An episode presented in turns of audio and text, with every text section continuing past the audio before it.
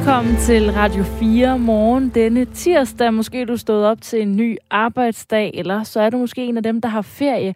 Og måske er du en af dem, der kan komme afsted på ferie med dit SAS-fly nu, for efter to ugers strække, så er SAS og de strækkende piloter blevet enige om en ny overenskomst. Vi skal tage status på den med Jens Bertelsen, der er erhvervsredaktør på Avisen Danmark lidt senere. Og for øh, dem, der bliver herhjemme, så kan vi godt øh, gøre os klar på en øh, meget varm dag, både i dag og i morgen.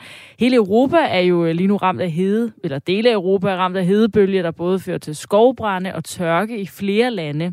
Vi taler om lidt med Sebastian Mernil, der er professor i klimaforandringer. Han er nemlig taget til Italien, hvor tørken i den grad kan mærkes. Og så øh, har vi jo her på øh, Radio 4 fokus på Mink-sagen. Burde statsminister Mette Frederiksen selv have spurgt embedsværket, om der var hjemmel til at aflive alle mink, inden hun meldte det ud på et pressemøde i november 2020. Det mener Jan Kristoffersen, der er jurist og folketingskandidat for Alternativet. Ham taler med klokken 10 minutter i syv. Nu er klokken 5 minutter over halv syv. Mit navn er Astrid Date. Godmorgen. Op til halvdelen af det totale landområde i EU kan blive ramt af tørke, og det rammer fødevareproduktionen.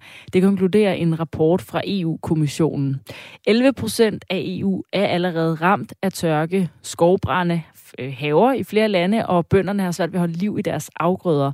Og på den længere bane, så kan det være svært at holde liv i grøntsagsproduktionen i Sydeuropa. Det gælder blandt andet i Italien, hvor Sebastian Mernil, professor i klimaforandringer, befinder sig i byen Camino, der ligger ved floden Po i Italien. Godmorgen. Ja, godmorgen. Hvordan ser det ud, hvor du er nu?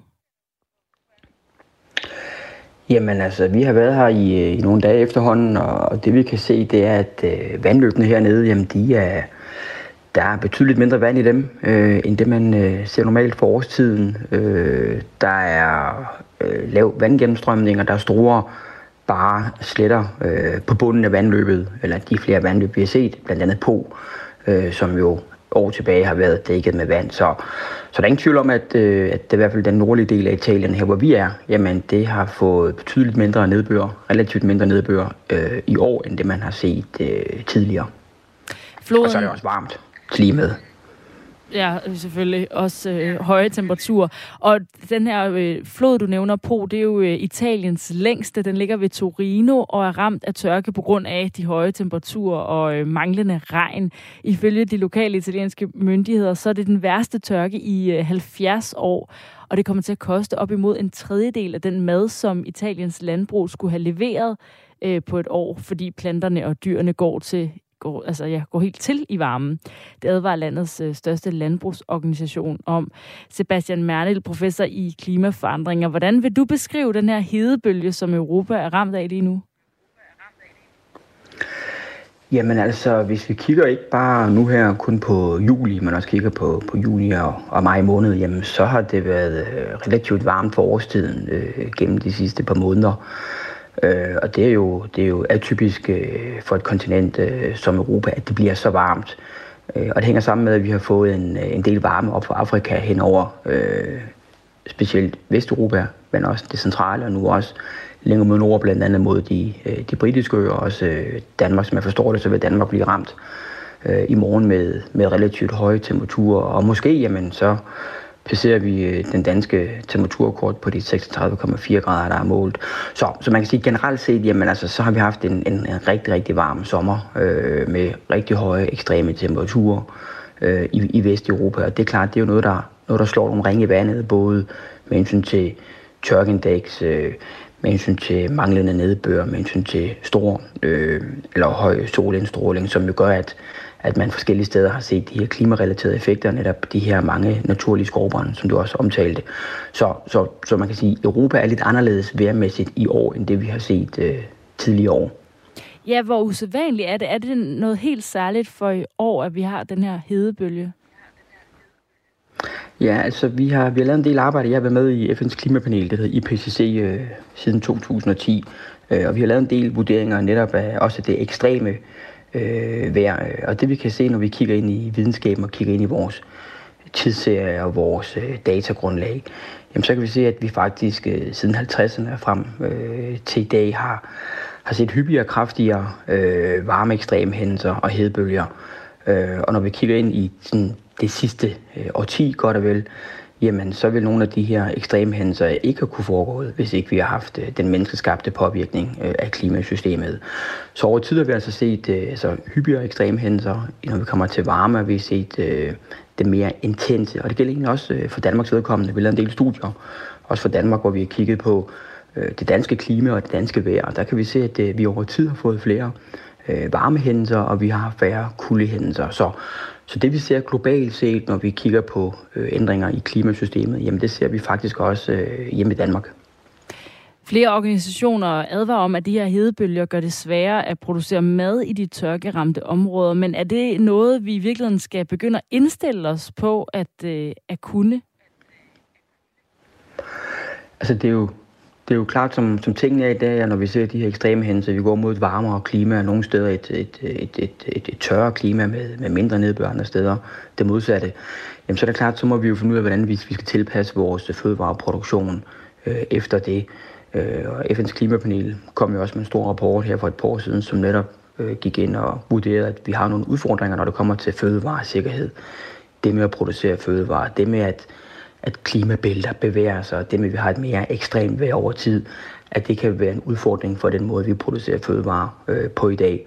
Så det er klart, at vi bliver nødt til at gå ind og, ind og, og gentænke og finde ud af, hvordan kan vi tilpasse vores fødevareproduktion efter øh, det ændrede klima, vi ser. Også fordi, at, at klimaet jo altså i dag ændrer sig betydeligt hurtigere, end det man har set til, tilbage over tid. Og det vil sige, at man skal, man skal tilpasse fødevareproduktionen efter lige præcis den hastighed, hvormed klimaet ændrer sig, men også mod de her hyppige, de her mere ekstreme øh, klimahændelser, som, som vi vil se også fremadrettet. Der, hvor øh, du er i Norditalien, hvordan øh, synes du umiddelbart mulighederne ser ud for at øh, dyrke grøntsager, hvor du er? Ja, det er selvfølgelig svært for mig at vurdere, når jeg kun er hernede i en relativt kort øh, tidsperiode, men når man taler med de lokale, jamen, så er de selvfølgelig bekymrede både for fødevareproduktionen, men også for deres egen, øh, hvad kan man sige, deres egen øh, jobsikkerhed, det med at, at have øh, et, et fødegrundlag. Så det er klart, det er jo, der er nogle bekymringer, øh, som rejser sig. De kan jo også godt se, hvordan øh, klimaet har ændret sig over tid.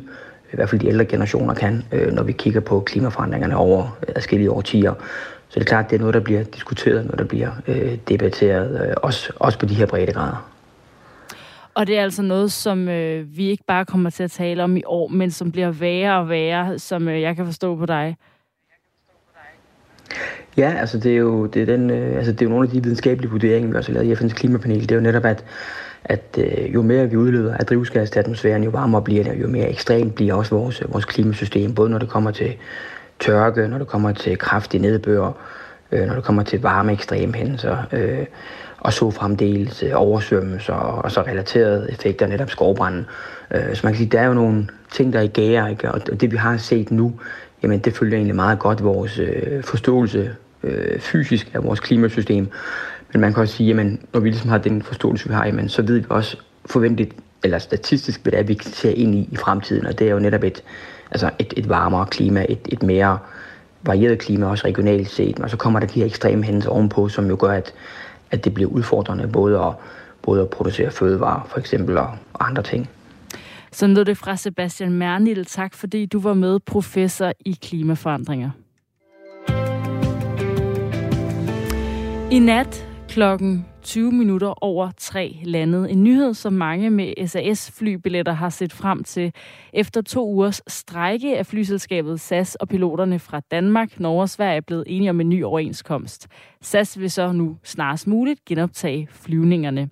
Jens Bertelsen er erhvervsredaktør på Avisen Danmark. Godmorgen til dig. Ja, godmorgen. Hvad siger du til, at pilotstrejken nu er slut?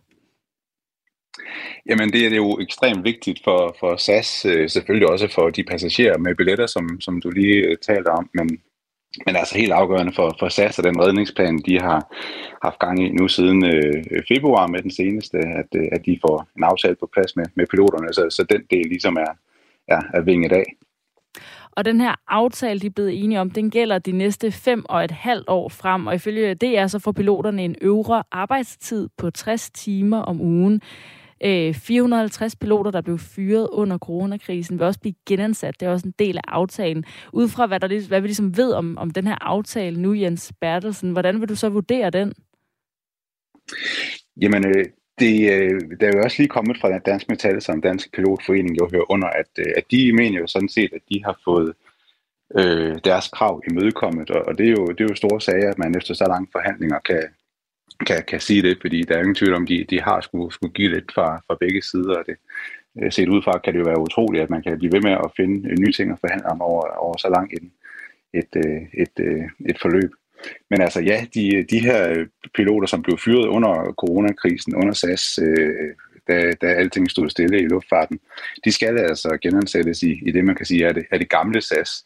Så den øh, metode, SAS ligesom havde udviklet, hvor man havde nogle datterselskaber med nogle andre øh, vilkår og, og ringere vilkår for, for piloterne, den, den kan de altså ikke øh, køre frem med. Øh, og til gengæld så, så bliver der jo så, så får SAS noget, noget ro øh, fra piloternes side i, i fem og et halvt år, og det er jo sådan set en, en lang overenskomstperiode, hvis man sammenligner øh, med, med andre steder på, på arbejdsmarkedet. Har du en fornemmelse af, hvem der har givet, en, altså, som er endt med at give sig mest i de her forhandlinger mellem SAS og piloterne? Jamen altså, SAS har i hvert fald stået meget stejlt, fordi de har jo, altså piloterne er jo øh, øh, relativt set et, et lille problem for SAS. Øh, SAS skal finde øh, i den spareplan, de har, det er jo 5,3 milliarder kroner, de skal finde i, i årlige besparelser. Øh, og, og der er pilotlønninger altså kun en, en, en mindre del, så, så det her det er, jo, det, er jo, det er jo godt for SAS, at de kan få deres fly op og, og flyve igen. Men nu venter jo så det store arbejde med at, at få øh, deres leasingselskaber, altså dem, der ejer flyene og sådan noget, til at gå med på, på andre vilkår, som, som gør, at SAS bliver mere øh, rentabel og altså, igen kan komme til at, at, at skabe overskud. Det er sådan det, der, der ser, ser ud til at være meget lange udsigter til. Ja, for det helt centrale spørgsmål er jo i virkeligheden, hvornår er alle SS-flyene på vingerne igen? Ja, og der øh, er, er jeg sikker på, at folk, der, der er på vej i lufthavn, de håber, at det, det sker med et, et fingerknips, men det gør det jo nok øh, desværre ikke. De har nogle fly, som måske står de forkerte steder, øh, som måske skal have et ekstra mekaniker-tjek, og, og vi har jo også flymekanikere, der har, der har sympatistrækket, så, så SAS har jo sagt, at det, det kommer lige til at tage nogle dage, øh, før det er helt op at køre igen. Så, så der må man altså lige ind på, på SAS' hjemmeside og holde rigtig godt øje med øh, afgangsplanen om, om ens fly pludselig går fra at være aflyst til at, til at, at, at være flyveklar. SAS skriver i pressemeddelelsen fra i nat, at strækken har kostet omkring, øh, ja, virkelig lidt over en milliard danske kroner. 3.700 afgange er blevet aflyst, og det har påvirket 380.000 passagerer. Topchef i SAS, Anko van der Werf, siger i pressemeddelelsen, at han beklager dybt, at mange passagerer har været ramt af strækken. Men øh, med den nye overenskomst kan SAS altså vende tilbage til normal drift og flyve folk på deres længe ventede sommerferie, når de har fået øh, tjekket flyene op og deres øh, leasingaftaler for fly osv. Men Jens Bertelsen, der er altså mange passagerer, der har fået påvirket deres sommerferie på grund af SAS. Hvordan står SAS tilbage efter den her konflikt? Jamen, der er jo virkelig meget vrede, øh, både over for piloterne, også bare træthed i forhold til, til SAS, øh, kan man jo sådan mærke, at, at folk er sure og siger, at kommer aldrig til at flyve med, med SAS i, igen. Øh, så udenbart så kunne det godt se svært ud, men, men altså nu, øh, nu kan de gå videre SAS med deres redningsplan. De skal ud og finde private investorer. Investorer, de skriver rent faktisk, at de regner med, at de kan komme med, med nyt omkring den del inden for nogle få uger. Og det er jo ekstremt interessant, fordi øh, nye penge, jamen så, så er vi ude af, af den der konkursfare, man, man kan frygte. Og så kan man jo sådan set godt forestille sig, at når SAS er tilbage med et ruteprogram, øh, man kan booke billetter, og det måske viser sig, at det er dem, der har den, den direkte forbindelse, eller øh, det, de bedste flytider, hvor man ikke skal op klokken to om natten for at, at komme i lufthavnen, så kan det jo godt ske, at folk alligevel vender tilbage til, til SAS. Men altså, de har da fået et ordentligt godt i nøden på, på tilliden hos øh, kunderne i, af den her sag. Og hvorfor skulle investorer være interesseret i at investere i en virksomhed, der har fået et gok i nøden for, øh, for tilliden fra kunderne? Ja, og det er jo der, hvor vi øh, også der følger med i sådan noget, synes, det er ekstremt spændende. Hvem, hvem er det, de kan øh, skrabe op af jorden, der, der har lyst til at skyde penge i SAS? Øh, den danske stat har jo sagt, at øh, den vil gerne øh, komme med flere penge, men kun hvis der kommer nye private investorer ind. Øh, den svenske stat, som også er medejer, har, har sagt nej tak til at skyde flere penge. Så så, så der skal et eller andet til Et, det og, og kan man se for sig et pensionsselskab, som går ud og siger, at øh, nu tager vi nogle af vores øh, pensionskunders øh, penge og, og skyder i, i SAS. Øh, SAS-aktien er jo skudt helt ned øh, og har næsten ingen værdi i dag. Øh, så det er en meget øh, farlig investering at gå ind i.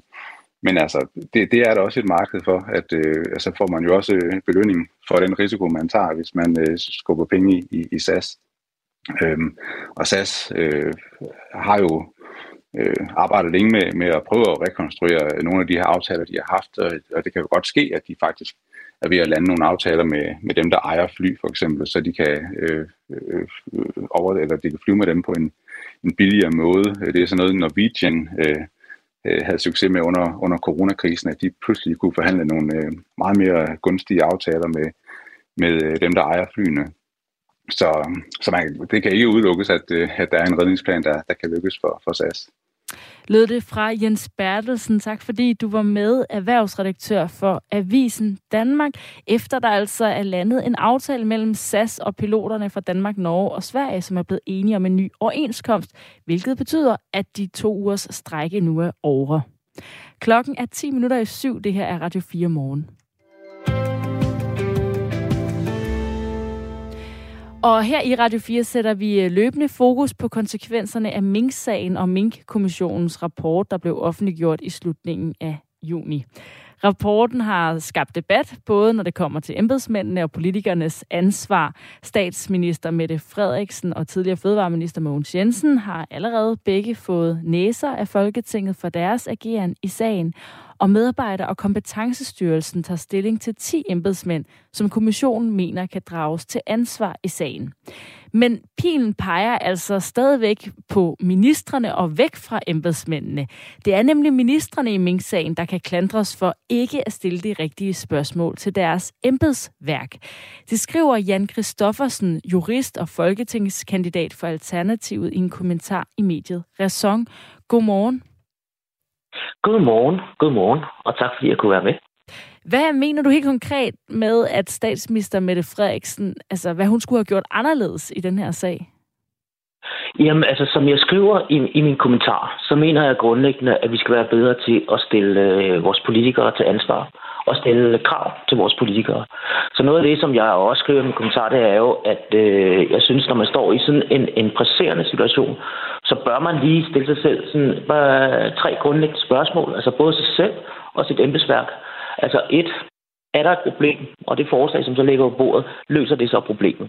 Hvis man skal tjekke ja til det, så bør man gå videre og sige, er det, så, er det her forslag så proportionelt med det problem, der skal løses? Og nummer tre, så må man også lige spørge sig selv, også i embedsværk, er det lovligt det her? Og så kan man sige, at alt det, det skal øh, embedsværket som det stå for. Og der er det bare, at jeg siger, nej, det, det synes jeg sådan set ikke. Jeg synes godt, vi kan tillade os at stille krav til politikere, til folkevalgte, og især til ministre, som jo sådan set er chefen for centraladministrationen, om at de lige træder et skridt tilbage, og så lige, sige, lige sørger og tjekker, at alting er i, øh, er i orden. Især når man så som, som i den her situation, stod i sådan, en, i sådan en ekstraordinær situation. Det var et meget ekstraordinært møde. Så synes jeg ikke, man, man sådan bare kan, kan sige, vi træffer nogle beslutninger, og så lader vi sådan set embedsværket øh, tage skraldet. Jeg synes, jeg, synes, Men, jeg synes godt, vi kan stille krav. Der er jo også øh, blevet, øh, altså der er jo også, øh, de har jo også fået noget skrald, øh, statsminister Mette Frederiksen og tidligere fødevareminister Mogens Jensen, i og med, at de begge to har fået næser af Folketinget for deres ageren i sagen. Er det ikke nok i forhold til at sige, at I, I burde have spurgt ind til, om der var hjemmel til at aflive alle mink? Ja, altså, jeg synes jo ikke, jeg synes, det er meget symbolsk, det der med næse. Altså, i bund og grund, så er det der med næse, det er jo lidt, altså, det er jo lidt en, en klovnetid, man render rundt med, og så er man ligesom videre. Øh, det er jo ikke en rigtig politisk konsekvens. Og det er ikke, fordi jeg er ude på det helt store rivegilde her. Øh, jeg har stor forståelse for, at, øh, at det var en svær situation. Og det er sådan set heller ikke, fordi jeg er Øh, jeg, det er ikke, fordi jeg er glad for minkhold eller noget som sådan. Det er mere det principielle i det.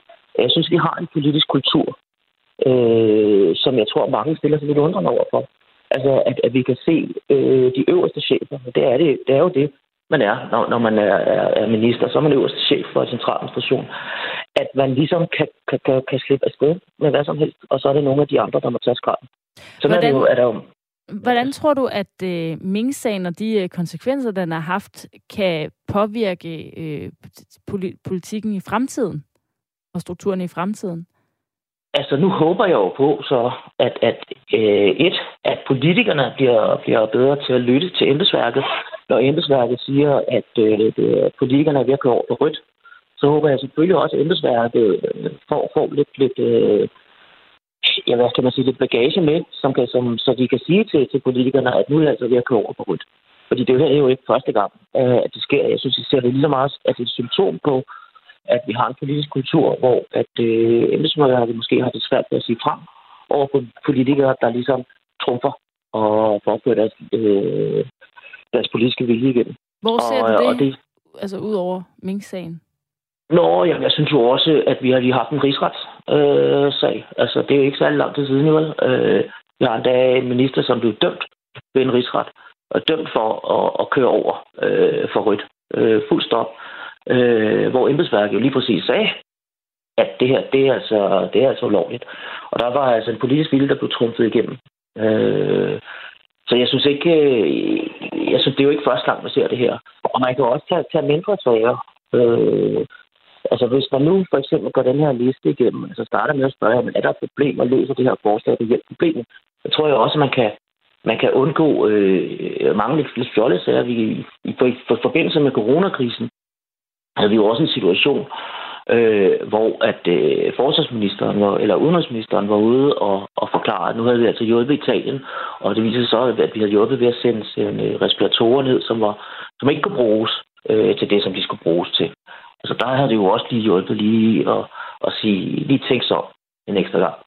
Og ting som er her ifølge dig at spørge embedsværket, hvad, hvad der giver bedst mening.